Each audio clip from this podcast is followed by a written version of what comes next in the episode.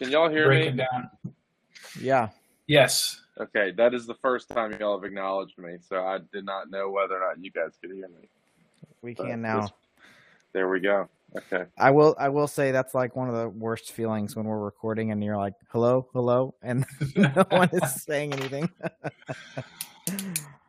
um, we don't hate you, we just didn't hear you. Now we Can can't you- hear you. Now we can't hear you. If you're talking, we cannot hear you. Which I'm pretty sure you're talking, probably.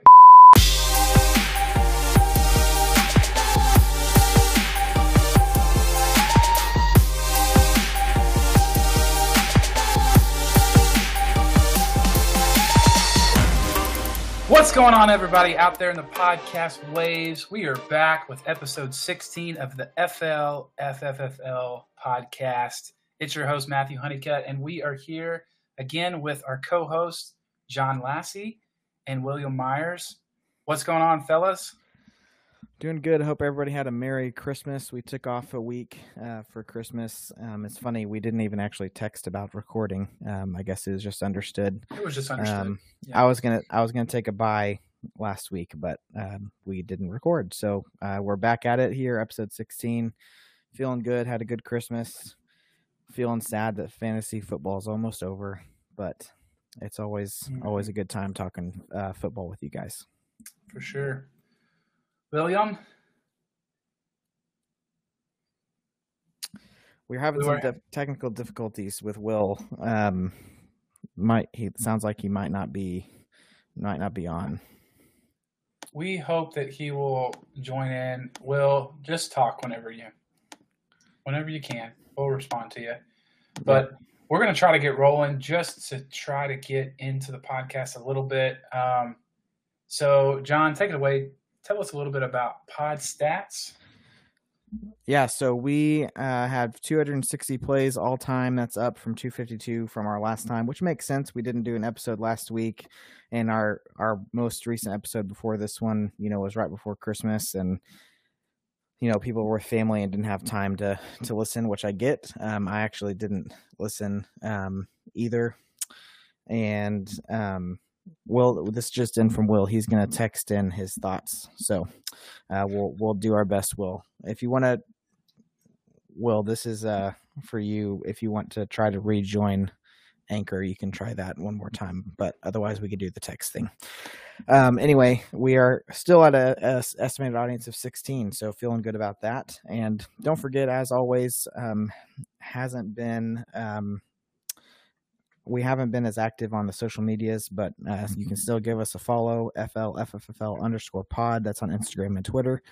Send us a DM or a mailbag question, or you can email us at flffffl.pod at gmail.com.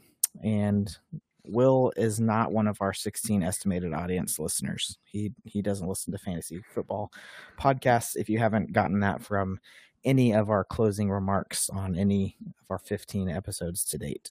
That is correct. That is correct. Um, What's correct? that you That don't you listen don't to fantasy listen. football podcasts. Oh yeah, I don't. Yes, so you're not one of our 16 unique listeners. Anyways, what I was about to say at the very beginning is it is sad when fantasy football is coming to an end, but it's actually super exciting when you're in the finals. So It is. Yes. I was going to I've never- how long we could get in the podcast before that was brought up, mm-hmm. but And technically, we got maybe 15 seconds because he tried to say it at the very beginning. yes. Oh my gosh. I wouldn't know what it's like to be to be in the finals, but I do know what it's like to be in the playoffs. Not this year. This is my first year missing the playoffs in our league, but um, yeah, I've never made it past the second round. So Yeah. Well, um, it is great to be back this week talking about fantasy football. Maybe real quick, we will tell the audience, and we haven't even really talked about this, but we're going to be covering our championship and fantasy football for the playoffs for the first two rounds this week, and then probably we will do a recap of the whole season next week, just to kind of wrap everything up. Maybe do some player awards, figure out who won, wins rookie of the year, and all that stuff. Um, and then that will be it for the first season of the FL FFL podcast. It'll be in the books probably. So Um, we are just appreciate everyone hanging in with us and talking some fantasy football or listening about fantasy football. But to go ahead and get into the content for this week, John, do you want to hit us with your quick takeaway from last week? I would love to. So uh, I got this uh, from Twitter. Um, again, that's a big a big thing that I look look at for for um, takeaways here. So I'm going to do a little bit of a comparison. And um, Will, if you if we can't hear you, you can just text in who you think each one of these guys is. So these are two wide receivers. Wide receiver A. Uh, this is season, you know, see, this season to date. Um, 58 uh, receptions on 92 targets, 821 yards, five touchdowns, eight end zone targets, and his average depth of target is 13.7 yards. Wide receiver B is 96 receptions on 125 targets, 941 yards, five touchdowns, two end zone targets, an average depth of target of seven yards. And just to clarify, these are both receivers. They're both receivers. They're both receivers, yes. Okay. So I, I think I know who wide receiver A is. I think A is um, St. Brown, Detroit okay. Lions. Um, just because the receptions are down on that player, but this guy has been super hot the last four to five weeks. So that's my guess for wide receiver A. Wide receiver B, I have no idea who this could be. I'm just going to throw somebody out there. Um, Tyler Boyd. Okay. Probably hasn't probably hasn't had that many receptions. But okay, William, are you going to text in or can you hear us? Changing it, Stefon Diggs. That's okay. my last final.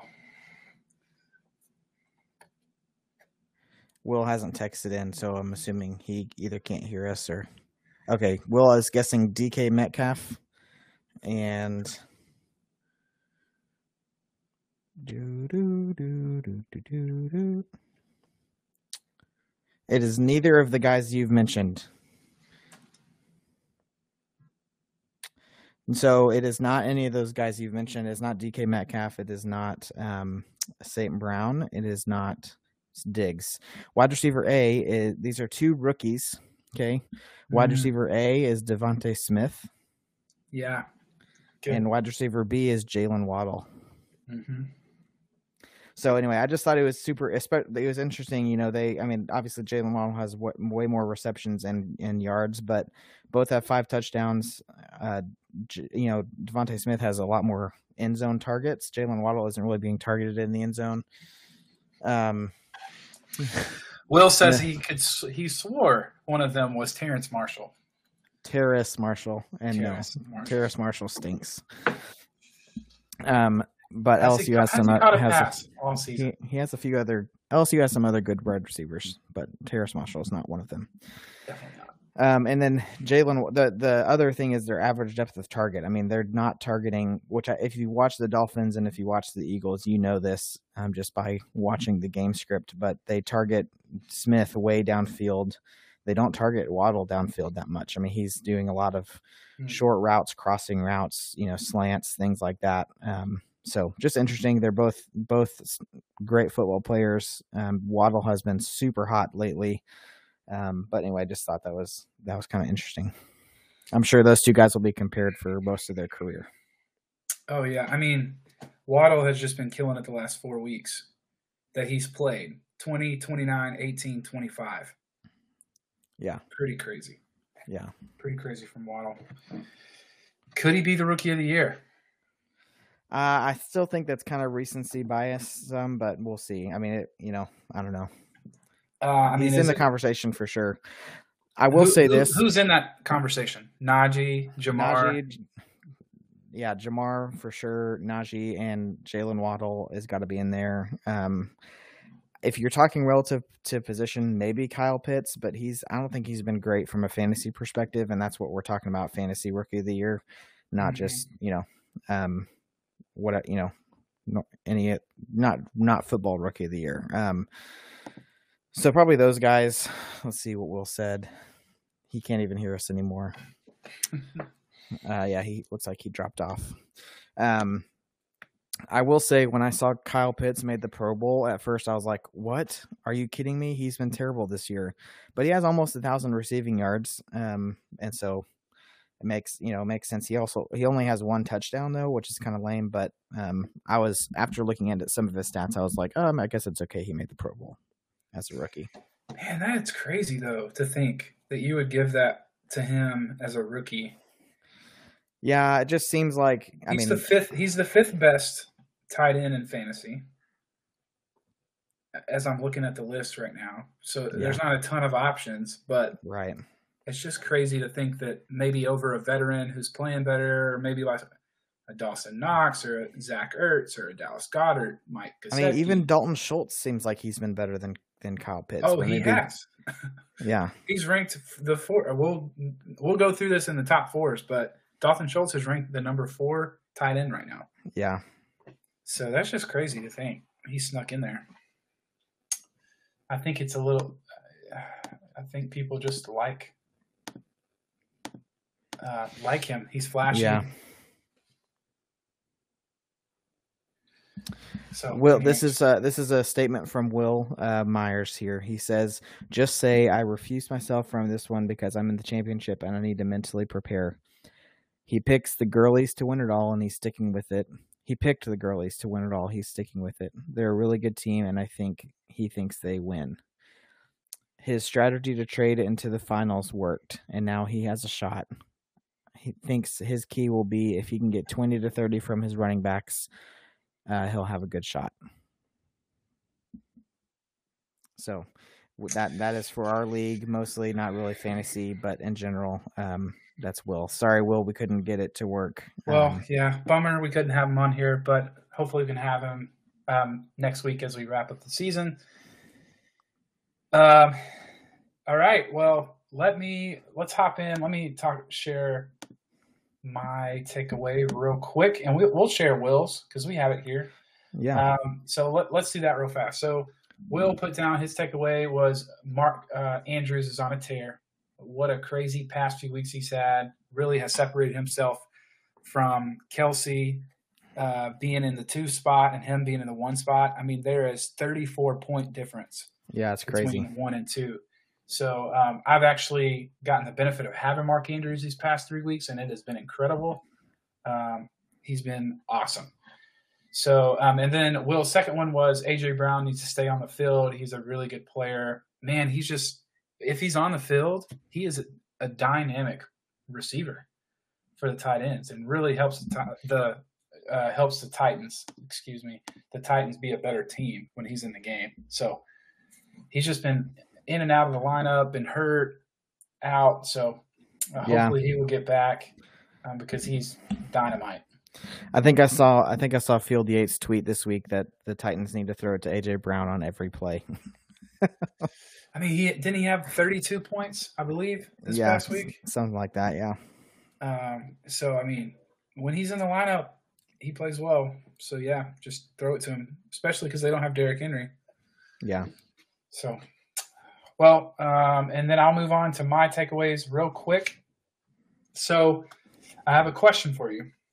Okay. Um, as I was analyzing all the rosters from last week, there were two teams that had no players score over 10 points during last week's or la- during last week's slate. Okay. Which two teams were? Uh, I'm gonna guess the Patriots and the Jaguars. Okay. Those are two really great guesses. Anybody, I think, playing fantasy right now would probably put the Jaguars in there, but it was not the Jaguars.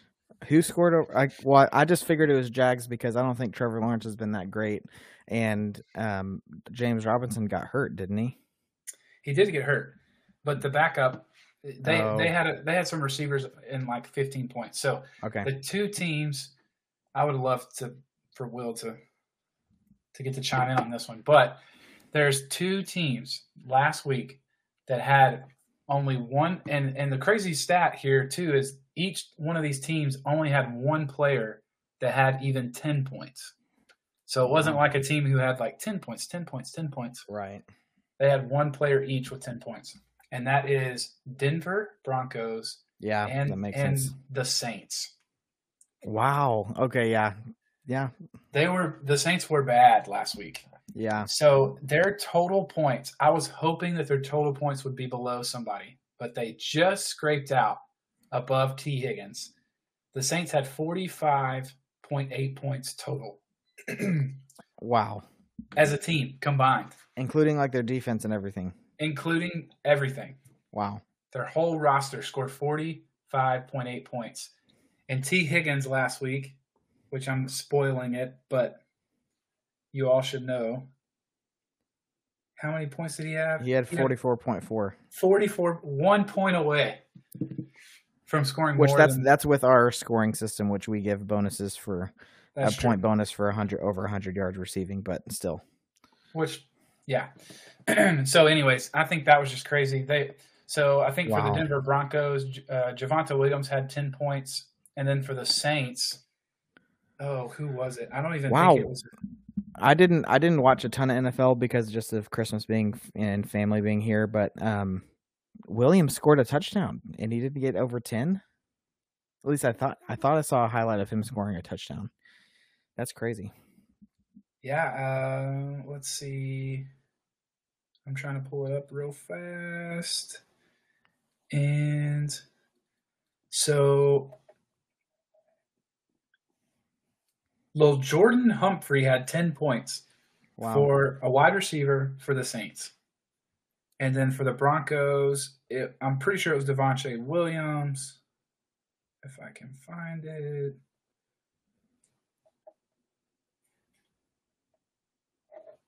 Oh, no.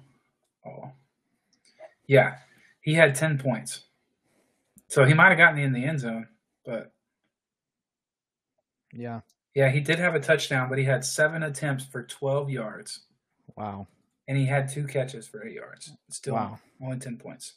Man. So, Crazy. anyways, just really rough, really rough weeks for the Saints and the Broncos um, from this past week. So, if you were in the playoffs and you had some of those players, like maybe Jerry Jeudy, I mean, maybe Courtland Sutton was in your flex. Melvin Gordon had one point. Just rough. And then the Saints, Kamara did really bad. I think he had three points. So, just a rough showing from those two teams. I uh, I texted Will that question. He guessed the Bears, which is probably another good guess. Yeah. But you said it was the um, Broncos and the Saints. Yeah, Broncos and Saints. He Well, guessed Bears and Texans. Bears and Texans. Which those are great, great Yeah. choices. But Cooks had enough for the Texans. I think no, Burkhead. Burkhead had a huge week last week for the Texans. He had like twenty nine points, right? Uh, I don't know. I didn't see that. Yeah, he went off. Um, but All, you said all the Saints almost didn't outscore Tee Higgins. correct. Wow. That is correct. So um, that are that is our takeaways from last week, and then we're gonna kind of run through top fours, but I do want to kind of get some feedback on uh, where all these people are falling. So quarterbacks for top fours, we have Josh Allen, Justin Herbert, Tom Brady, Patrick Mahomes, and then Matthew Stafford drops out of the top four. In RBs, we have Jonathan Taylor, Austin Ekeler, Joe Mixon, and Najee Harris and Lenny dropped out. Such a bummer to see him go on the IR um, because Yeah. he's just usually so good in the playoffs for fantasy football.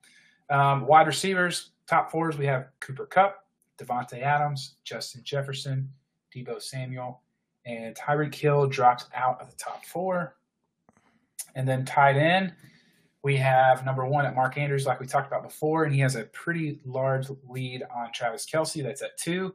And then George Kittle's at three. And then Dalton Schultz is number four, which, I mean, if you've been watching the Cowboys as me, as much as me and John probably watch the Cowboys because we're Cowboys fans, um, it, Dak just throws it to him all the time. Yeah. I mean, it's like every other play, he's throwing that little uh, little hook for like eight yards to Dalton Schultz, Yeah. and it works. So I mean, he's had a great year. I think everybody was really high on. Um, oh gosh, I, I forgot uh, Blake Jarwin. I think he actually Yeah. got drafted in our league, and he was on some people's draft boards. And now Dalton Yeah. Schultz has kind of played or has played way over his expectation for sure. And then I was going to throw this crazy, crazy little stat out there because we're Cowboys fans. So the Cowboys D is technically the sixth best tight end. Oh wow, the sixth best tight end. Yes. Okay, that's what you mean. That's crazy. And then, so um, because of their points, they have 158 points. So they're number one for defenses. Which, John, when can we ever say that the Cowboys have been number one in defense? oh my gosh, I know it's crazy. It's they're a turnover machine this this year. It's is, been so awesome to watch. I mean, Yeah. it's so fun. Um, so I think number five is um, Hockenson for tight ends, I believe. Pitts. Pitts, sorry. Hockenson went on IR like That's a couple right, weeks that's left. right. So So Pitts is four, and then um, the cow. Technically, if the Cowboys were a tight end, they would be the sixth best tight end. So then I'm going to play bizarre. this. I'm going to play this out. The Cowboys D is the 25th best running back, which that is nuts if you think about it. yeah, I mean, that's flex consideration for the Cowboys defense. seriously. Um, and then they're the 33rd best wide receiver. And so, especially these past four weeks, um, has been insane for them. I'm going to read it real fast. They've had 14 points, 24 points, 13 points, 26 points. I mean, that's Yeah. like a anybody on your roster, you would hope they'd get you that many points each week. yeah, And so, I mean, and the other crazy thing for the Cowboys D is they have not scored negative in the negative all season, which Yeah. is is typical for a defense. yeah.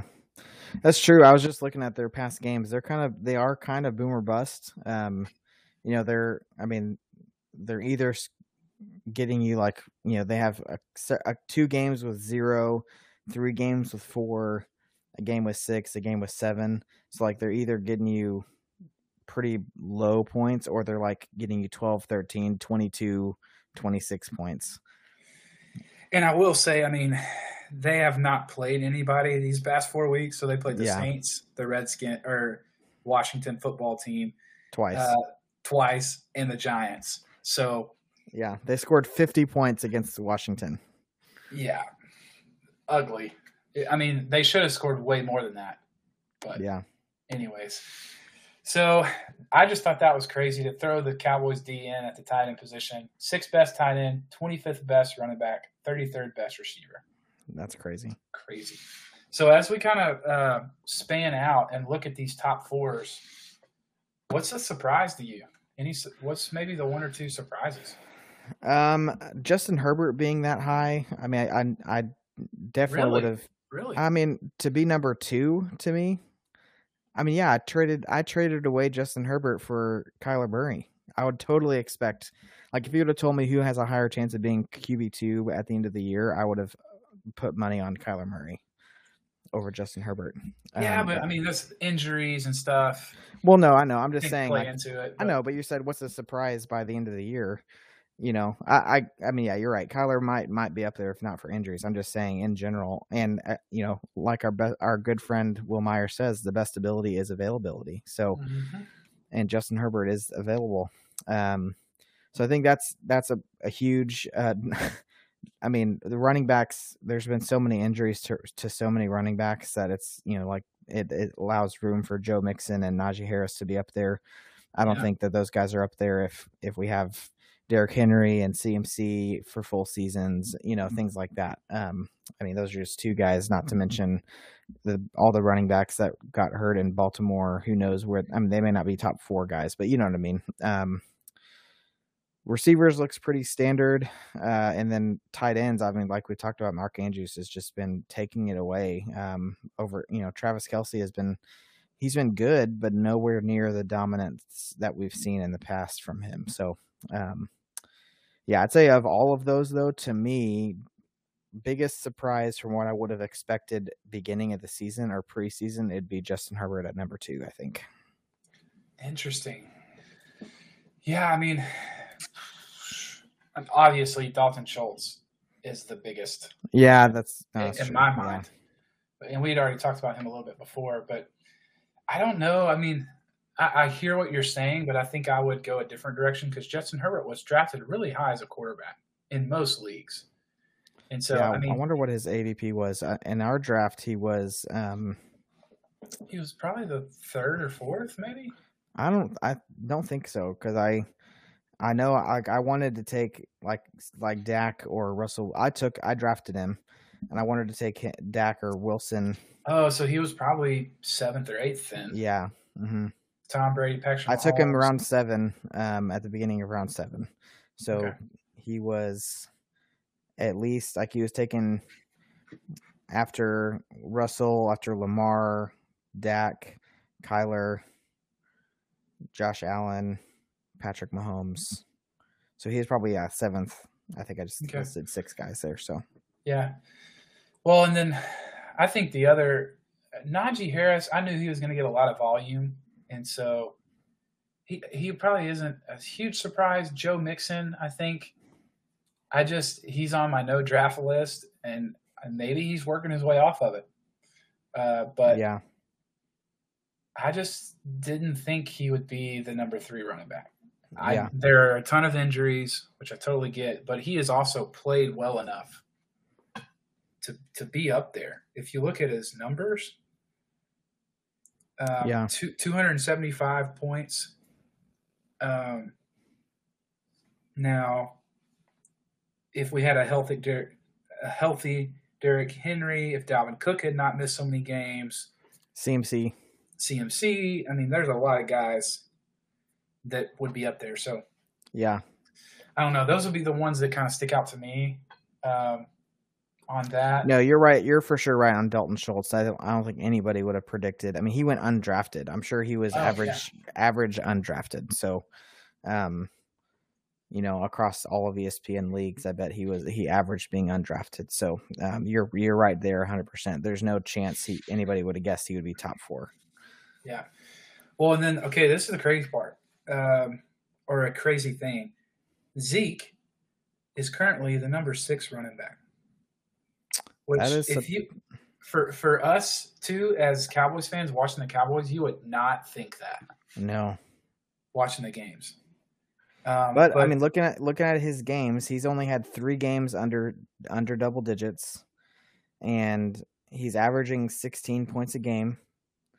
So his three games under double digits, and then he's had like three games at, of like 11, 12, and 12. And besides that, he's been really solid. So Yeah, he, he just doesn't look like the same guy though that we used to watch and who used to be a top three running back. for sure, but he, I also, I also think he is what I've learned about Zeke and, and watching him, and he, he is a different kind of running back. He is a, he's not a he's not flashy. Like he's not going to get you long gains a lot. You know, like he doesn't break out really long runs like an Aaron Jones or Austin Ekeler or Jonathan Taylor might. He grinds out these runs. Like he's getting three, four, five yards at a time and like just a ton of carries. You know what I mean? And so, um, at least most of the time, I I feel like I don't know. I literally don't know the last time I've see I saw Zeke run for more than ten yards. I don't know. He had his he had one this last week. I think he had like a, a fifteen to twenty yard run, and that was the longest I'd seen him run in in maybe two seasons. felt Yeah, like. right. That's what I'm talking about. It's like Yeah. I mean, minus that game, that run, I don't know if I don't know if he's hit a ten yard run, a ten plus yard run this season. You know what I mean? I'm sure he Yeah. has, but not not many. yeah, Um, but it's when he first came in the league or when he was at Ohio State, I felt like he was that guy though, like top flight speed, and he's just kind of changed a little bit. Um, but anyways, thought that was interesting for a guy who doesn't really feel like he's played well, but still is the number five running back. Yeah, Zeke. mhm. So I think everyone else is kind of where they're supposed to be. I mean, maybe a, a Justin Jefferson or Deebo Samuel. Deebo Samuel, I think that's kind of a shock. Yeah, Deebo is for Deebo is because because he I think people didn't really know what he would be this season. He was he was really hyped last season, but just had injuries. Um, and he stayed pretty healthy this season. Justin Jefferson, I don't think that's a surprise. I mean, he he had a strong showing towards the end. Of, I mean, he really rocketed up last season towards Yeah. the end of the year. Um, he and Jaylen Waddle, I feel like, kind of have have had similar rookie years. Um, uh, and so, you know, I, that's not as big of a surprise to me. Tyreek Hill dropping out is, I mean, you expect him to be in the top four, uh, but the Kansas City offense has not been super great this year. So, Yeah, and what's kept Deebo in there is his running ability. yes, I mean, the last the last five games. Let's see. He has had a touchdown in one, two, three, four, five, five of his last six games. And one of those, he had two rushing touchdowns. yeah, So, I mean, 36, 79, 66, 37, 29, 32. That's a, and over five carries in all those games. yeah, And so, I mean, that's really what's helped him kind of get up there in that top. Yeah, That's true. And because they've been hurt for running backs. They Yeah, haven't had anybody. So, um, that are our top fours for this week in fantasy football. We'll see how it shapes up after this last week. At least for our league, it's the last week. There may be some leagues like you remember what we used to do where we had the double championship week, we had two weeks back to back. yeah. That was the before I joined. I think. Oh, okay. Which I really like that. I think it just shows consistency and it shows the ability. I mean, you gotta, you gotta overall win the two weeks, Yeah. uh, like average score and stuff. But um, When you did that, could you change your lineup after the set or for the second week? yes, you could. Okay. They were locked in just like they normally are, and then it would just add your points together. So there wasn't a Gotcha. win for each week. It was just a total score over the two weeks. Gotcha. So pretty interesting, and it made it just kind of uh, be a little bit more kind of consistent across the board. Yeah. Um, that is the top fours. Let's go to some top performers from last week. Let's do it. Why don't I? I'll do. I'll talk through Will's, and then you can go through yours, and then I'll do mine. Perfect. So Will wanted to give a shout out to Davante Adams. He's a big name. Yes. He's ranked number two, I think, in wide receivers, like we just talked about. Um, Mhm. but he had a monster, monster game. Uh, Will specifically said, "Merry Christmas to those fantasy man- managers who had Davante Adams." He had ten catches on thirteen targets, 114 yards, and two touchdowns. Um, and he actually had a big drop. I mean, they ended up winning the game. I don't know if you watched that game, but they he had a big drop that Mhm. could should have sealed the game. It was right to him, hit him in the hands. Very unlike him, um, but still, he had a he had a great game. Yes, big week. Uh, Will, you're welcome. You're welcome for him. He's Yeah. probably going to help Will win the league. But anyways, Don't speak that into existence. okay. So I'm going to go with my top performers, and I'm just going to give it to the Bengals. Uh, Yep. And their their top three performers: Tee Higgins with 44.4 points. Man, what a week! I was trying to pull up his stat line. Um, let's see, 12 receptions on 13 targets, 194 yards, two touchdowns. Wow. Man, what a week! Almost got to the extra point for the 200. I mean, that was crazy. And like I said, if he would have got that, he'd have outscored All the Saints. the whole team. uh, and then we have Joe Burrow, um, 40.1 points. Man, I had him as my quarterback. I last minute took Russ out of my lineup and put Burrow in, and man, was it was a Merry Christmas for me. It was. Um, he, That's the difference in the win, I think. yeah, it was. Oh, we we were playing each other. This yeah, we too. were. Yeah. man, it was nuts. And he just kept, they kept throwing the ball. I saw a few press conferences after because they were throwing the ball and they were up by like 30 points. Yeah. And they were, they were trying to get him 500 yards, um, which he did get 500 yards. His stat line. And currently, right now, he is quarterback. He's quarterback eight right now. Yeah. And so he had 525 passing yards for four TDs and 11 yards rushing. And the crazy part is he had another touchdown and they called it back. No Did you see way. that? I Yeah. didn't see it. No. So he had over 50 points at one point and it got taken off the board. Wow. And I was like, dang, this is a big week. And then uh, to round that out, we have Joe Mixon, who had 31.5 points. And so, what a combination when you're a quarterback, receiver, and running back all go over 30 um, points. And so, some crazy things. John kind of helped me put this uh, these stats together, but this the Bengals are the first team in NFL history to have a 4,000 yard passer, a 1,000 yard rusher, and two 1,000 yard receivers, all 25 or younger in the same season. And so, man, have they put a core together? Yeah. Tee Higgins at 22, Ja'Marr Chase at 21, Joe Mixon 25, Joe Burrow 25. I mean, they have got an offense if they stay healthy. And you throw in a veteran like Tyler Boyd, who's probably taking these young guys under his wing and really helping them out. Yeah. He's not having as big of a season as he normally has, but I'm sure he's just that veteran presence that they need Yeah. on the roster. And so the Bengals had a showing this week, and I think aren't they a one or two seed or right now in the playoffs? Uh, probably in the AFC. I think so. And so I mean, they they played well enough, and they'll probably be in the playoff mix. Yeah. That's crazy. Go Bengals, man. Go Bengals!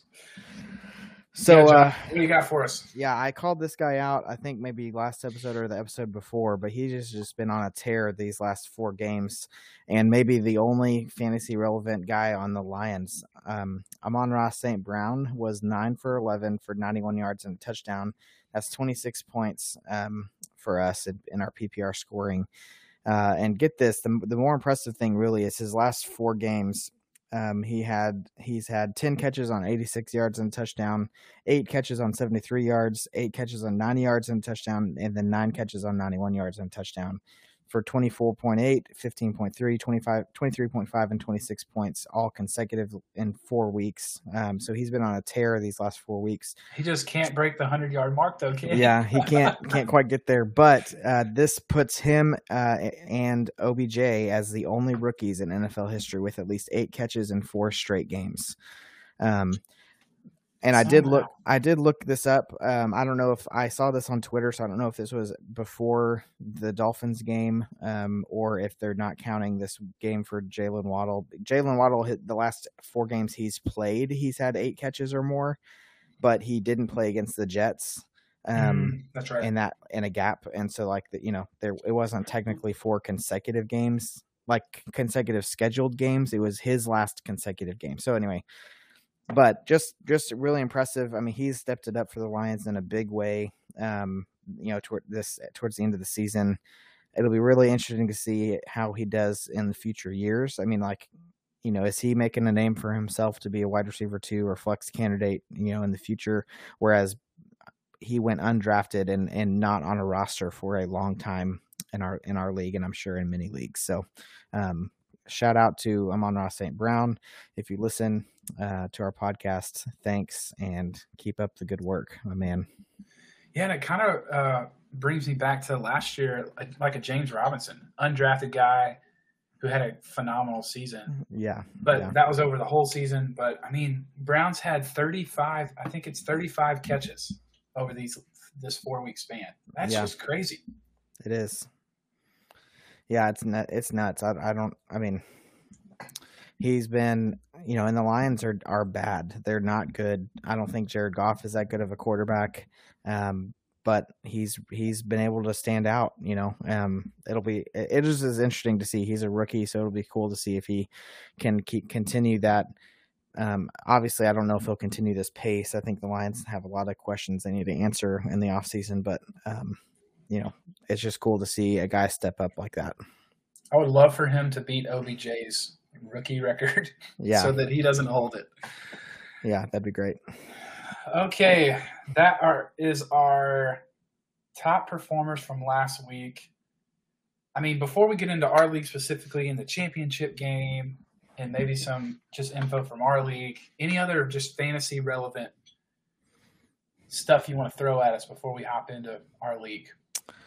Um, I was gonna save this for the end, but I might go ahead and say it now, um, and then save a different one for the end. Um, Let's do it. so it's kind of fantasy relevant in the sense of you don't you don't want to have any of these guys as a quarterback in on your fantasy team probably. Um, we've talked about in the past how Notre Dame is an overrated uh, football program. Notre Dame quarterbacks, the last 24 games that a Notre Dame in the NFL that a Notre Dame quarterback has started, they've all been losses. The last 24 times a Notre Dame quarterback has started, they've lost. Four by Brady Quinn, four by Jimmy Clausen, 15 by DeShone Kizer, and then most recently one by Ian Book uh, for the Saints. That's the longest streak by starting quarterbacks from a particular college since 1950. Wow. So don't draft or pick up any former Notre Dame quarterbacks in your on your fantasy team, and you probably will do pretty good, Well, or, honestly, or you won't do bad at least.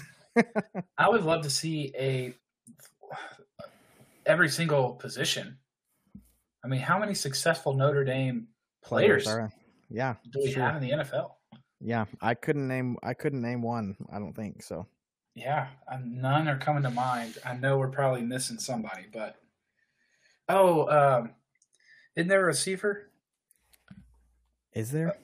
Uh, that's not where Michael Pittman went, right? No. Where's the who was the receiver? Oh man, this is slipping my brain. It's gonna bother me. They had a big time receiver, uh, and he's playing. I'm looking it up. I feel like Okay, I just googled Notre Dame wide receivers in the NFL. Kevin Austin, Avery Davis. No, that might be their current guys. Hold on. Um, Chase Claypool. Did he go to Notre Dame? yes, that's who it is. Okay, it is. Yep, he's probably the most successful Notre Dame player in the NFL. Yeah, for sure. Chase Chase Claypool, who is, you know, maybe a, a flex consideration Yeah, for sure. sometimes. Sometimes, yeah, man, that's a good one. Good one to throw that out there, for sure. are we ready? Are we ready to break down the championship game? Yes, Okay, let's do let's it. do it. So, guys, FL, FFL participants, league members, we are down to our two final teams. And one, I think one team, everyone could probably have said, man, this team could be there. And then the second team has just traded their way into Before before we get there, let's just recap really quick how we got here. Okay. let's do it. Okay. So we like had the number one seed overall, Chubby Girlies are Swift playing No Keepers League number as the number eight seed. Um, I Honeycutt and I both picked No Keepers League to win uh, this game and also to win the league. No Keepers League got demolished, one twenty seven point eight to seventy eight point three. So Chubby Girlies um, moves on. Um, then we had Gangsta's Paradise as the number four seed against Big Easy as the number eight, five seed. Big Easy also got destroyed. Gangsta's moves on. Then we had Hold My Cooks over Run DMC, the Berry Brothers, and Cooks squeaks out a win by like three and a half points over Run DMC and moves on. Then we had the Millennium Falcons over or against Daddy Kyle. Will Millennium Falcons were number two seed over Daddy Kyle, number seven seed. The Falcons also won by like six points. Okay, Which- so move. it was tight. It was, a tight. tight race. Came Coming down, to the, wire. So did the I think the Cooks and DMC game came down to the Mhm. wire too. Yeah. Um, so there was several times when projections showed the uh, the losing team was going to win, and, and Mhm. anyway, it was just crazy. So then in round two, um, which I, I think this is something we need to say, our one through four seeds all advanced. Yes, round which is two. crazy. So it kind of played out the way that It should. it should. Um, Yeah. And then we go into round two where we had Gangsters Paradise playing as the four seed, playing the one seed um, in Chubby's Girlies are Swift. And of course, Swift pulls it out with a pretty big margin. But I think what was interesting this week, and I'll go ahead and say it now, was it was there was a lot of COVID. Pl- Yes. uh, a lot of people out, and man, some rosters were looking really, really slim. Um, but then there's some guys that hopped in and had some really good performances uh, to kind of help a team out. Um, Yeah, I mean when you're when you're gangsters with this game against Chubby Girlies, you know he's having to play Mark Ingram, Emmanuel Sanders, Fo- uh, Foster Moreau actually was decent. Uh, Laquan Treadwell, I mean, yeah, but get whew, Beckham, Sanders, Treadwell were his three receivers. yeah, with his one and two receivers and his flex. That's just bad. yeah, And I mean, Yeah, he could have played. He could have played Zach Ertz in the flex, um, but he had James Conner out. Travis Kelce was out. Swift Um, is out. Davis was out. Swift was out. I mean, just just tough. So, man, just a bad week to be having that happen. But Swift pulled it out. He was ready. Um, and then the next game, we had two versus three. We had Hold My Cooks at three and Millennium Falcons at two. And the Millennium Falcons blew out Cooks um, a 132.9 to 98.4. And again, Cooks had some some COVID stuff. Hunt was out, Evans was out, Lamar Jackson was out, Mike Williams was out. Uh, so just a tough week. And then obviously Samuel and Davante Adams had big weeks, and it really helped the Falcons get there. Yeah. So, any other recap we want to go to before we? Obviously, we know who are in the one and two seeds. Yeah, I don't. I think we we can just review this game. Okay, so it is the Millennium Falcons as the two seed against, I guess, our most dominant team of the season. Yeah, I mean they were number one. Chubby Girlies were number one in the power rankings for most of the season. I think they were not maybe the very first power rankings, and then one other one. And besides that, they were the top team all season long. Um, they are coming into this championship with, I think, the best regular season record, if I'm not mistaken. Um, unless Cooks got them on that. No, No, they no, both they were, were ten and four. they both were ten and four. So yeah, Yeah. still one of the best regular season records. Um, I don't know if I've mentioned before. I'm pretty sure the regular season champion, like that with the best record, has never won the championship. Maybe they've won once, um, but it's definitely not a common theme to have the the best record in the national in the in the champ. You know, to win the championship and have the best regular season record. But without a doubt, I mean, Chubby Gurley's has had the best team all season long. They've been super consistent, um, and that's they've dealt with Patrick Mahomes being in his slump. They've dealt with you know Nick Chubb um, Being out of the lineup being out a lot. Melvin, Melvin Gordon getting some some carries taken away by Javonte Williams. They've had Cooper Kupp and Ja'Marr Chase, who have both been really great. Obviously, I mean th- those guys are both top four wide receivers this year. Um, Dawson Knox has been okay. Uh, you know, I mean, they they all across the board. It's gonna be, I mean, as good as and as stacked as the Millennium Falcons look on paper, it is gonna be tough. Um, a tough out to beat Chubby Girlies here. Yeah, I agree. I mean, I'll I'll go ahead right now and I'll I'll apologize to the owner, Wally.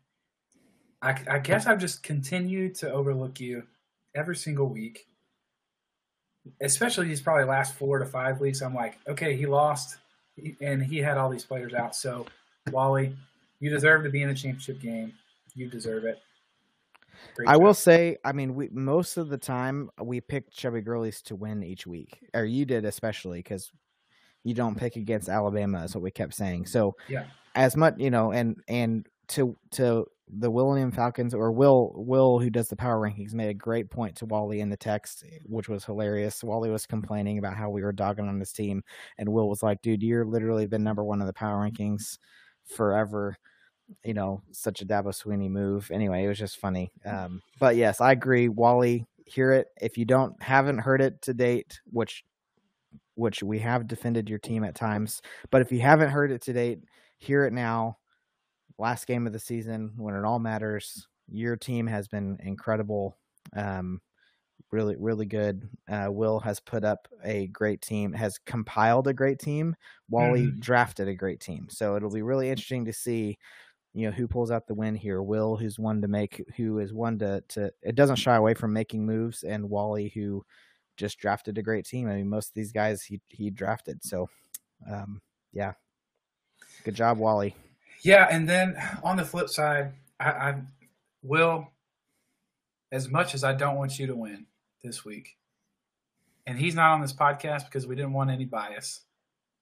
That's actually not true because the technical difficulties. But anyways, um, you have traded, you have willed and dilled, and you have compiled an incredible roster for the playoffs.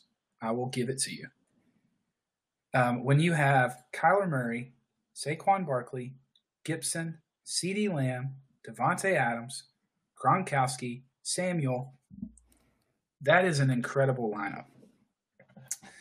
There are some question marks on both sides, and we'll get to that in just a second. But I wanted to go ahead and just give both managers their their props and their due that they deserve. They're in the championship game, um, so I really kind of want to. I will say to that point, if if you showed me these two rosters at the beginning of the season before we knew anything, before we knew Cooper Kupp would be on the tear that he is, before we knew any of that stuff, hands down, I would have said the Millennium Falcons roster is winning this by 50 points. I mean, oh yeah, good grief, this team is stacked. Especially talking at the beginning of, of the season, you're like you you assume Saquon's going to be healthy by the playoffs. You Antonio Gibson was like some some ESPN analysts, fantasy analysts, were projecting him to he could have won RB one on the whole year because of just what they were thinking about him. Obviously, he's been dealing with injuries this season, but he's really turned it on as of late. CeeDee Lamb, Davante Adams. I mean, you you went through them. It's crazy how stacked this team is. Deebo Samuel, it's nuts. It's nuts. Well, yeah, and and on top of that, now looking at it now, the Falcons' weakest link is Barkley, which is crazy to say. I yeah, mean, it is. He, he hasn't well, quite picked it back up. I would also, I mean, uh, the Chiefs D is also, and I know defense is kind of like, I don't know if that can be your weak link, but. Well, no, that may be the difference this week, though. It's um, important this week. He needs, he needs to, I think he needs to pick up on a, a different defensive. I mean, surely he can find someone better, especially with the tear the Bengals have been on. There, he Chiefs play the Bengals this week, so. Um, yeah, that's that's interesting. I mean, you may want to go to the waiver wire. I don't know what's out there maybe you can find a good matchup. Um, but on the flip side, he's got the Bills D, um, and they've been yeah. really good all season, and now they're playing the Falcons. So right before I don't want to get ahead of ourselves though, because I want to actually break down each individual uh, position and okay. who we feel like is going to win the position, and then we'll compile that together for who we feel like is going to win the week. Yeah, is that cool? Can we do that? Yep. Okay, so as we walk into their roster, um, they I would assume that they're going to start these two guys. I don't see any reason. I'm like looking at the rosters. I don't believe so. So it's going to be Kyler Murray for the Falcons against Patrick Mahomes of the uh, of the Chubby Girlies. So Kyler Murray is playing Dallas. Their defense has been really good, a lot of turnovers, and then Patrick Mahomes is playing Cincy, which their defense has been better too. And so John, I'm going to toss it to you first. We'll kind of we'll flip flop who goes first, um, first and second. Um, but who do you feel like is winning? This you know, this is it's a great question, and I love Kyler Murray. I love his game. Um, you know, I think if he runs more, I think he, they he he would do better. He just hasn't run as much this season as he has in past seasons. Um, the Kansas City offense has been not as good as they, you know, as they should be um, with all the weapons they have. Um, still, though, I mean, I, I got to believe that Dallas. It's at Dallas. They're going to be playing in Jerry World. The defense, the the the front line of for Dallas, you know, with Micah Parsons there and Demarcus Lawrence and those guys. I mean, I think Kyler's going to they're going to give Kyler some fits a little bit.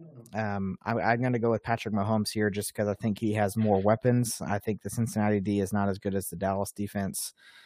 Um, it's coming down to the wire for for the Chiefs, um, as it is for the for the Cardinals. But I, I still think I'm going to put it in. I'd I'd I'd rather put the ball in Patrick Mahomes' hands, uh, local East Texas guy. Uh, I think he's going to win this battle.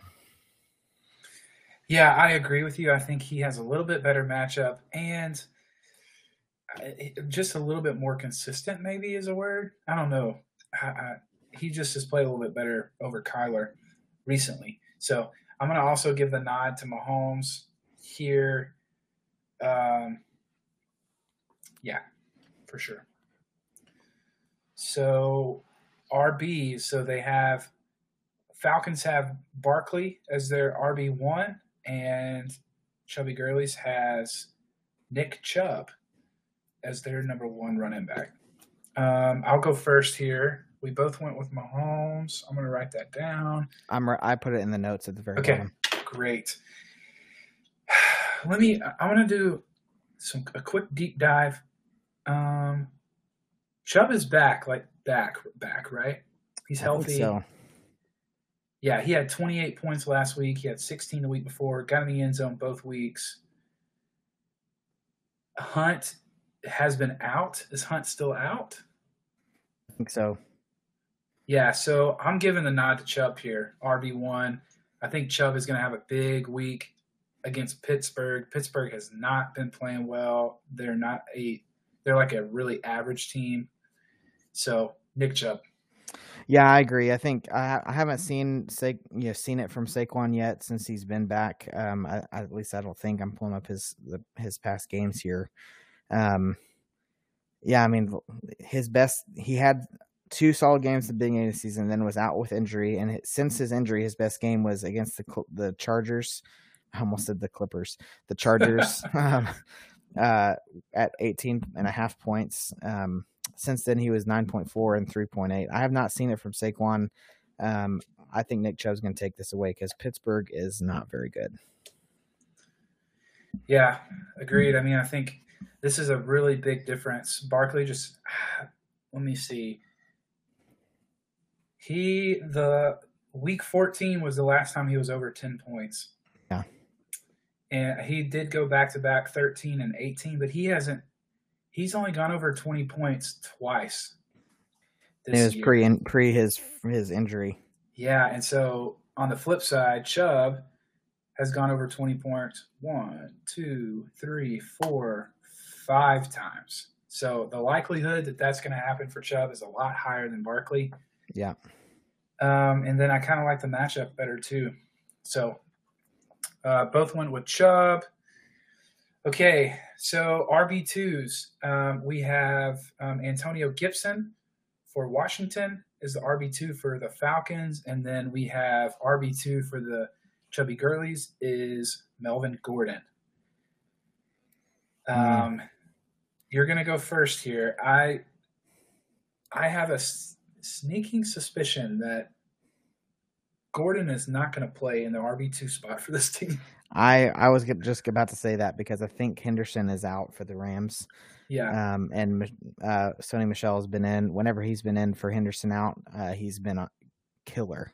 Yeah. So let me let me just say this: if it's if it is Gibson versus Gordon, I'm going Gibson all the way.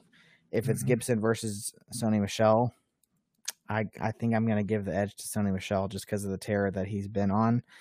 Um, I don't know how good Baltimore's defense really is. Um, Gibson going against Philly is that's tough, but there's not a lot to love about Washington right now.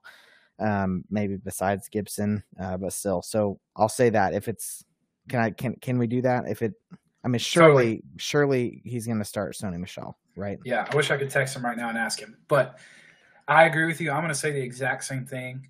Gibson has the edge over Gordon, but uh, I'm giving Michel the edge over Gibson. So we'll play it like that. Um, okay, to the wide receivers. Um, I really want to move. Well, we're, we're going to go straight up. I really want to move the best receiver up to the wide receiver. You, you know what I'm saying? Yeah, I know, but, but it you can't like it doesn't. ESPN doesn't let you do that. Yes. Anyway, so the wide receiver one for the Falcons this week is CeeDee Lamb. and then the wide receiver one for Shelby Gurley's is Cooper Kupp. So, oh man, it's your turn to go first. No, is it my turn? No, it's your No, turn. it's- I just went Shoot. first. I was deferring. Um, I really do think CeeDee Lamb is going to have a really big week against Arizona because I think it's they're either the Cowboys are going to need to ground and pound and take some time off the clock, which is possible and they can do, or Mhm. they're they are going to be throwing the ball all over the field. Um, and so because of that, I really, really, really want to go to, with CeeDee Lamb, but I can't. Mm. I'm going to go with Cooper Kupp because he's the number one receiver, and he has had one, two, three, four, five, six, seven, eight, nine, ten, eleven. He's had 11 games over 20 points, and he's had one, two, three, four, five, six, six weeks over 30 points. Wow. Okay, so wh- why don't we why don't we do this? Why don't we make it do what you're saying and say it's Adams versus Kupp and Lamb versus Chase? Okay. Would that would that change your answer? Um, that would make it even harder. I would need to take even more time. um, no, I want to keep it the way we got it. Okay. Okay. Yeah, I think Cooper Kupp has it here. I mean, there, you, you don't bet against Alabama. You don't bet against Cooper Kupp in the 2021 season. Um, yeah, it's he's going to take it away. CeeDee's been good, but not that good. Um, you know, I, I don't know. Doesn't Arizona still have one, a really good cornerback? Patrick Peterson is he still up there? Yes, but um, I don't know if he's their one. I think they have a better Okay. one. anyway, I Anyways. still, you know, I mean, yeah. And if you talk look, talk about the weapons here, you know, I mean, CeeDee still has to still has to compete with um with Cooper and Gallup and Schultz and Zeke for receptions. You know what I mean? Mhm. Uh, Cooper Kupp is the guy, and there's not nobody. I mean, he is their number one option. You know, I don't think that. I don't think CeeDee is their number one option every single time. I think Kupp is the number one option almost every single time to score for for the Rams. So I'm going to go Kupp here. yeah, it, it is interesting just to note that if Michel goes in the lineup, that's a stack there. And uh, I don't know. They both have seemed to play well recently together, so I don't know if it's a big deal. But Well, yeah, and being running back wide receiver, I mean, it's it's a little bit different. Um, Yeah. but I don't think Kupp. I, don't- I mean, Kupp's production hasn't been hurt by by Henderson or Michel playing real, uh, really That's well. true. So That's true, for sure. Okay, well, we're both going Kupp over Lamb. All right. The next one we have um, wide receiver two for the Falcons is Davante Adams, the number two receiver in the league, um, versus uh, the wide receiver two for Chubby Gurley's is Ja'Marr, Ja'Marr Chase. Chase. man, this is tough. I really want to pick Ja'Marr Chase. Um, Who's going to be the first to do pick an underdog? I know, right? Man. We're so far we've gone with the advantage that ESPN has given I know. On the on not looking at it, but No, I know.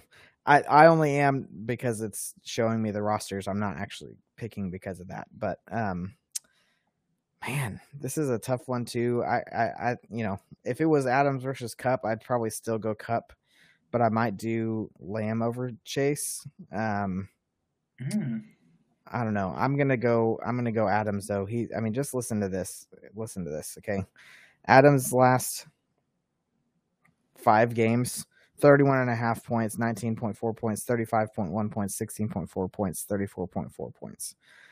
So yeah. Chase, on the other hand, he- Will has definitely got the better Adams than I yes. Chase Man. started off really hot, but his last five games is 6.9, 10.2, 25.3, 1.3, 20.5. So I think Adams has the edge here. Um, I'm gonna take I'm gonna take Adams. Man, I'm right there with you. This is another one I really, just like last week, man. I think that KC Cincy game is going to be or similar to the Arizona Dallas game. They're just going to be throwing the ball Yeah, all day long. But I mean, as we saw, Tee Higgins got the most targets last week. Um, so I, I, I can't go against my boy Davante Adams. I'm gonna go with Davante. Yeah. I think he is playing hot. He is hot right now. All right, Okay, tight end. tight end. Here we go. So, um, tight end for the Falcons is Gronkowski versus Dawson Knox for Gurley. You're Um, you're up on this one. I'm gonna go with the upset here. First one, Knox over Gronk. Yeah, Even this is Gronk. I just saw Gronk is playing the Jets. Shoot. yeah. I know. I just saw that too. Oh, but Knox man. Knox is playing Atlanta, so I mean they're both yeah, yeah. both bad teams that they're I'm playing. going Knox.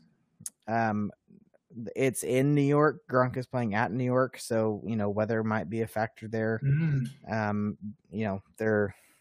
I guess so. Knox is playing in Buffalo, but Oh um, yeah. but he's used to it. and Gronk isn't used to it. I'm gonna go with Dawson Knox. Also, I think he had he's gonna have the edge on this one. I just as good as Gronk was, and Will Will will literally hate us for this because he was a big Gronk proponent. Oh yeah. It looks like it. It looks like Gronk might be getting a little bit tired towards the end of the season. Here, it's been a long season for him. He had 11.2, 4.9, and 3.3 the last three games. Um, yeah. looks like he might be getting a little winded. Dawson Knox, I think, uh, has been pretty consistent. He's had a few duds here and there, but um, against Atlanta, I think he's going to take it. Yeah, I, I agree. I was going to read this real fast. It's crazy to think he had nine targets against the Buffalo in week 14, Gronk. He had 11 targets in week 15 and only caught two balls. Wow. But That's surprising. it is. In week 16, though, he was down big time to only two targets. So, um, I don't know, man. I'm to stick with Knox. I'm to stick with Knox. But I think Gronk, he he is due for a, a better game. Okay, um, the flex position. You know what? I'm change. I'm to change to Gronk. You talked me into it. Changing to Uh, I said too much. We needed to have something different. Yeah, yeah. Um, let's see. So in the But flex, but I'm not a sellout. I'm not doing it just because we had to have something different. I actually I, I'm choosing Gronk here. I'm not a. We're not one of those shows that that does the opposite take just to have something to argue about. Oh yeah, yeah, yeah. We we're not we don't do that stuff. Um okay, I'm just I'm looking at the benches real quick. I don't think anybody else is gonna start in the flex. Definitely not for the Falcons. Yeah, definitely not for the Falcons. Um and I doubt it for yeah, I doubt it for Gurley's either. So who we have here is we have Deebo Samuel, which he's the number four receiver in the league, um, versus Tyler Lockett for Chubby Gurley's in the flex. Is it my turn? No, it's your turn to go first. It is my turn. Both are playing bad teams. Deebo's playing Houston. Tyler Lockett's playing De- Detroit. Deebo may not have Jimmy G, um, which might be bad or good. yeah. Um, could be really good if they just manufacture touches for him. Um, Tyler Lockett, man, he's been. Yeah, we talked about him a lot as being really boomer bust. Um, and and Russ has been pretty bad Mhm. um, lately. He's gotten a little bit better, I guess, but man, this is a tough one. They both, I mean, Deebo's averaging way, way more. He's projected a few more points, maybe two more points. I think it. I think you got to go Deebo here. I'm going Deebo. Hmm. Yeah, let me s- let's see. I really want to go with Tyler Lockett because I think he's going to have one of those.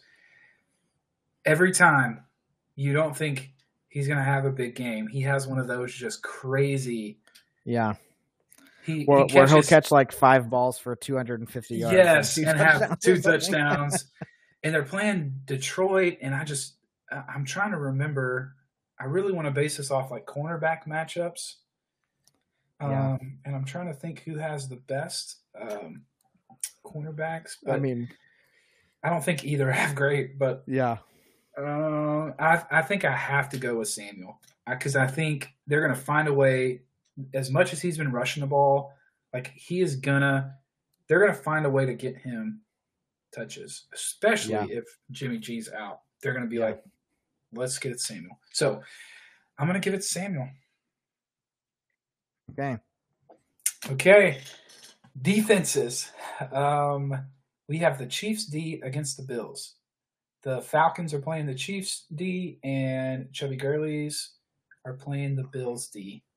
So I'm going first on this one. I am 100% going with the Bills D. On this one, um, un- I don't. I kind of want to go over to waivers real fast and see if there's any defenses on the waivers that are worth. Okay, so the Bears, Giants, Seattle, or uh, Steelers. I wouldn't. Bears. Who do Bears play? The, The Giants. Bears play the Giants. Giants play the Bears. Steelers play the Browns. hmm I'm not really. Hmm. He also has Bron. He already has Broncos against the, the Chargers. Broncos against the Chargers. I'm not liking that matchup either, though. No. Um. Yeah, I'm I'm going Bills regardless. Yeah, Going Bills. I am too. I think the Bills. Uh, Bills take it on this one. Okay, and then the last one we have Carlson as the kicker from the Las Vegas Raiders for the Falcons, and then we have Bag. How do you say his name? Bagley. Is that right? Badgley. Bagley, Badgley, maybe. Yeah. Badgley. Um, from the um from Indianapolis, Colts. from the Colts for Chubby Gurley. So your turn. Oh, the, okay. Wait, are they? They're playing each other. That's kind of cool. okay. It's the kicker showdown. Um, man, I'm gonna go with. You know what? I'm gonna go with Badgley here. Um, I think the Colts score more touchdowns than the Raiders, um, so he has more extra points. And then I, I just think, uh, actually, yeah, I'm gonna go Badgley. I'm going Badgley. Okay. I'm going Carlson. He's attempted 35 field goals to Oh wow, Badgley's 19. Uh, it's a bad pick on my end. you never know week to week, but uh, I will say extra point wise, uh, Badgley has 38 extra points and Carlson has 26. Yeah, So- but field goals are worth more. Yeah. obviously. So I would say on the opposite of what you said, I feel like the Raiders don't score a lot of touchdowns, and that's because Kick he kicks a lot of field goals. Yeah. They can't score in the red zone. So I'm going to. Well, he is Carlson. averaging a, almost a point and a half or a point and a half more than Badgley is. So Yeah. So I'm going to go Carlson here. Um, on this one, and that wraps it up. And so let's go down real quick and see who did, how who do we, how many times did we give Falcons the nod versus Chubbies? so we gave Chubby the nod and and quarterback, running back one, probably running back two, wide receiver one. Uh, defense were the all the unanimous where we both gave Chubby the edge. Um, we gave Falcons the edge unanimous lead wide receiver two and flex, and then we split the tight end and the kicker. So I feel like mostly what we're saying, We're giving the nod to Falcons, right? no. We gave Chubby the nod in one, two, three, four, five positions. We split two positions and gave Falcons two positions. And we gave Chubby the, the nod in the main the top four. I mean quarterback, RB one, RB two, probably if if Michel plays eh, you know, instead of Gordon. Um and wide receiver one. We gave Chubby the nod and all those. So I don't think the Falcons make up enough in their wide receiver two or their flex to overcome those four positions or their defense um, to overcome those four positions. So I think we're giving the the girlies the edge here. Really? I mean, I don't know what. I mean, yeah, I would say that's pick pick by pick. That is clearly it. We gave, but I mean, it, even though I'm I'm kind of being devil's advocate here, um, or the opposite side. Say Mahomes wins twenty two to twenty to Kyler Murray, and then Chubb. You see what I'm saying? And so Sure. I mean, it, it depends on if, like, do you, do you, think Adams scores that much more than Ja'Marr Chase? Because we gave Falcons the, the edge over and, mm-hmm. and Adams over Chase. And do you think Deebo Samuel probably scores that a lot more over Tyler Lockett? But you maybe not. I mean, you almost picked Lockett there. So yeah, but I think that's the one place. That's the one place I would give it. Like, if Samuel has a really good week, Right, but on the same hand, help. you could have a you could have a, a really good week. Mm-hmm. I mean, mm-hmm. Patrick Mahomes last three weeks has had 20, 31.2, and 22 points. Kyler Murray the last you know three weeks has had 18.1, 12.3, and 21.1. So Mahomes, I mean, you could have a 30, 40 point game out of Mahomes and a 25 point game out of Kyler. You know what I mean? Like it, it just as likely that you have a 22 and 20 point out of Mahomes and Kyler. You know? Yeah. Yeah. So. Okay, I think I've just I think I really wanted to pick the Falcons based off their lineup, but as we broke it down, and which was the reason we did it, uh, position by position, I think we both agree that I think we both are going to pick Chubby Gurley's. Yeah, I, I agree. Um, I, I you know, we, all season long we've talked about it. You don't bet against Alabama. Chubby Gurley's, you know, we also mentioned early, or a little bit earlier, this playoff run. Literally, the top four seeds won, then the top two seeds won. It just seems like it's one of those seasons. The top seed wins. Chubby Gurley takes it, I think. Yeah, this feels like a Chubby Gurley kind of year. He won the one year he won previously. He rode the back of um, why am I blanking on his name? Todd, Todd Gurley. Yep. Now he's riding the back of Cooper Kupp, arguably. You know, I mean, it'd be fitting that the number one wide receiver by a long shot is on the winning the championship team. I think all the stars are aligning for Chubby here. Yeah, I agree. I think it really comes down to um, I think he needs to make sure Lockett doesn't have a dud this week. Yeah which is, is really possible big time because if there's a big point differential there, um, that could really help the Falcons. But I think totality of the roster, as we broke it down, I'm going to give the nod to Chubby Gurley's. And I mean, you just, especially in the championship game, you don't bet against Alabama. Yeah. I will say too, I'll, I'll repeat this for, for what Will said. Um, you know, he, uh, he wanted to mentally prepare for the championship, so he he removed himself from the conversation. Sounds like he sabotaged his own technology. Um, just kidding. I, not it wasn't on purpose, but maybe it worked out for the best. He's picking the Chubby Girlies to win it all, and he's sticking with it. He's a really good, really good. They have a really good team. He thinks they're going to win, but he did want to give a shout out to himself. His tra- strategy to trade into the finals worked, and now he has a shot. So uh, he wants he needs to get 20 or 30 from his running backs, and if he gets that, he thinks he has a good shot. Which I think he might need like 30 or 40 from his running backs. but yeah, yeah, because I may throw in on top of that flex battle. Barkley is going to have to have a really good week. Yeah. Um, on top of everything else for the Falcons to pull it out. Yeah. Yep. Well, man, that is our last pick of the season. That's it. You feel good about it? You know, I feel good about it. I I uh, I think Chubby's going to win. I think he's going to get his second title. I don't think uh, the Falcons will get their fourth title. I also hope the Falcons don't get their fourth title.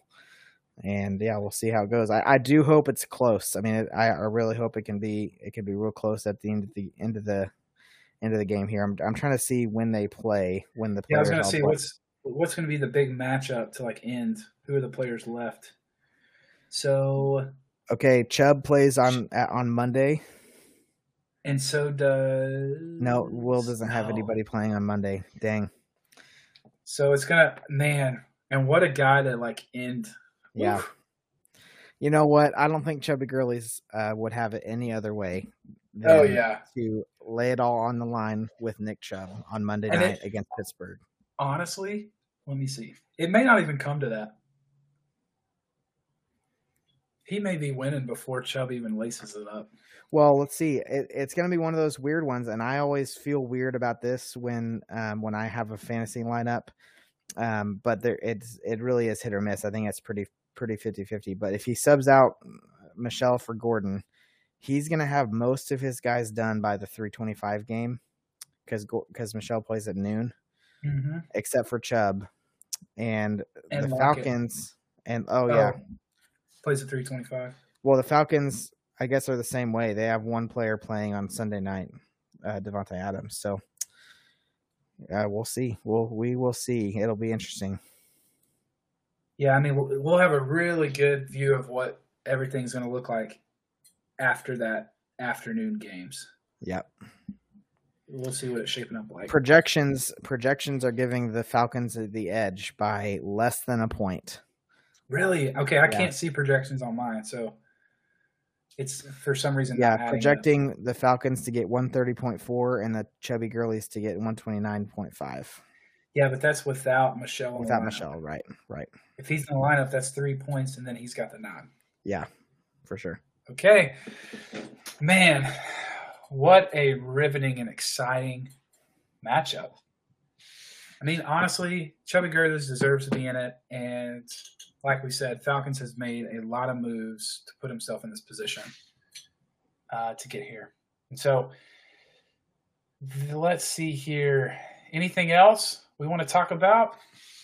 I don't think so. I have a cool thing to close with, um, but that can be after, or I mean, I can say it now or or whatever. Oh yeah, but- share the cool thing. What do you got? So uh, the Dolphins, the Miami Dolphins, are the first team in NFL history to go on a Mhm. seven-game losing streak and a seven-game winning streak in the same season, Crazy. which is nuts. Really cool. And they've worked their way. I mean, they still have a shot at the playoffs, right? Yeah, I think so. They're, which is crazy. Uh, but it's been it's been really cool to see Tua and Jaylen Waddle, um, you know, uh, do do big things down there. So if only Myles Gaskin could catch on. Gosh, he has been a stud the last few weeks. I want to let's just just for for kicks and giggles. I want to share with y'all. This is my predicament. It doesn't matter at all, but um, James Robinson went down last week. Man, just hate it for him. He's kind of been been banged up all second half of the season. Hasn't been great. Um, but I do not have a running back on my roster that is worth starting. I am back to Mike Davis and Myles Gaskin. Probably going to be in my starting lineup this week.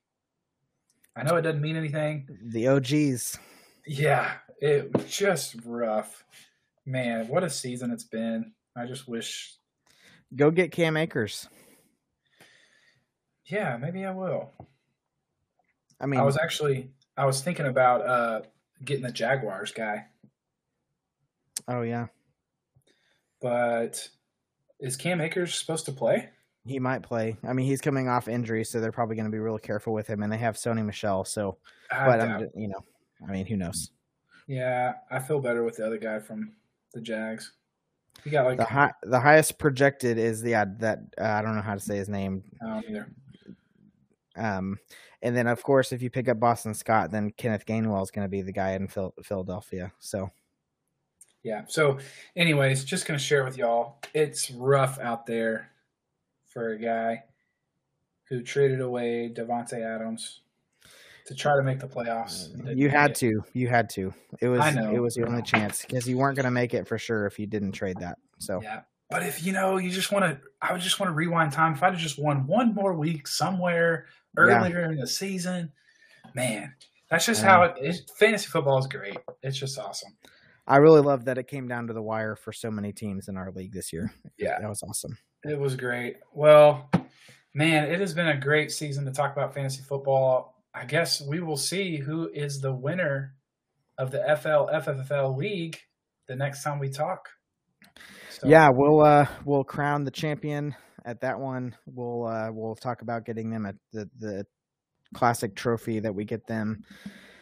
Uh, get the champion of our league. We'll talk about some some awards, some player awards across fantasy football. Maybe we'll talk a little bit about league structure for our league. We'll we'll see, but uh, we'll we will see you guys next week. Uh, tune in for our last episode, episode seventeen.